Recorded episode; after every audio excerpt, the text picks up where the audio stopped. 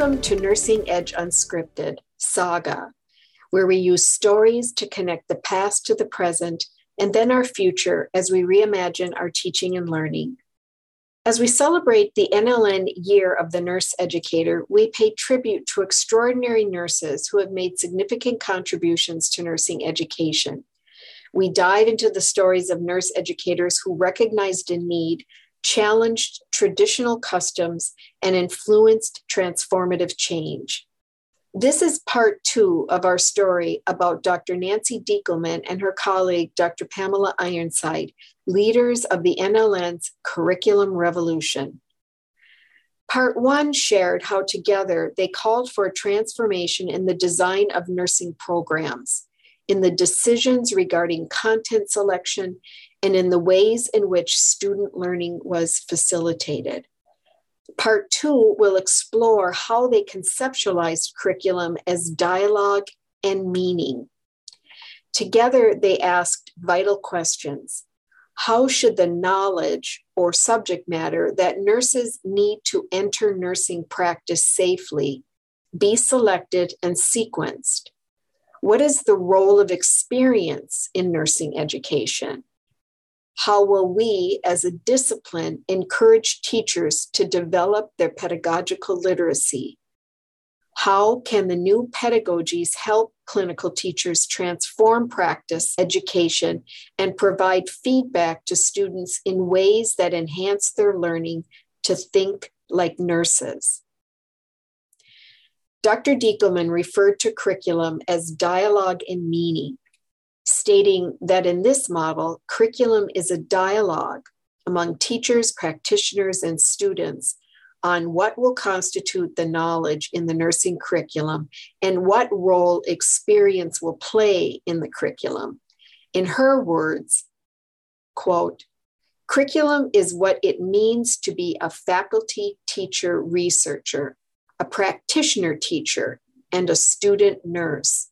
The curriculum is constituted by these people in dialogue in the context of the teaching learning experience. Dialogue is respectful, open, and responsible, and it implies a willingness to learn. End quote. To Dr. Diekelmann, narrative pedagogy reminds us that learning is what teaching is all about. Dr. Ironside added that in postmodern pedagogy, there is a concern for how teaching has taken over the grand narrative of the teacher as information giver. In the new pedagogy, the teacher joins as a co equal with students in the struggle to understand nursing practice in the context of what Dr. Diekelmann called concernful practices. To her, the concernful practices of schooling, learning, and teaching provide faculty and students with a new way of talking about their experiences that exceeds the common focus on content and objectives. By attending to listening and responding to a dialogue, nurse educators can connect with how students are thinking about nursing care address their understanding of the content, and help interpret how the content relates to the critical care of patients. The focus toward the student as a person allows nurse educators a way to attend to the dialogue in the moment and address the student's biases and decision making processes in patient care at that time.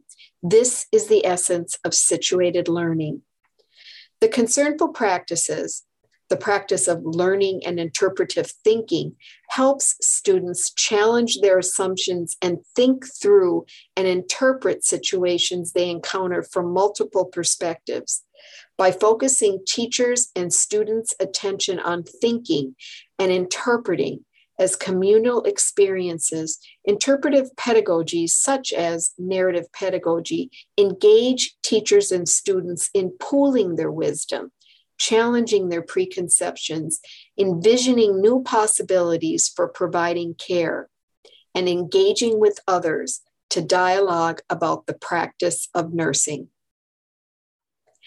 As nurse educators today who are endeavoring to more fully engage students in the learning experience, embracing them as co learners, We are indebted to the powerful narrative generated by Doctors Diekelmann and Ironside. They embraced dialogue as a meaningful teaching practice and helped us to understand that decisions about patient care are only meaningful in the context in which faculty, students, and practitioners experience them.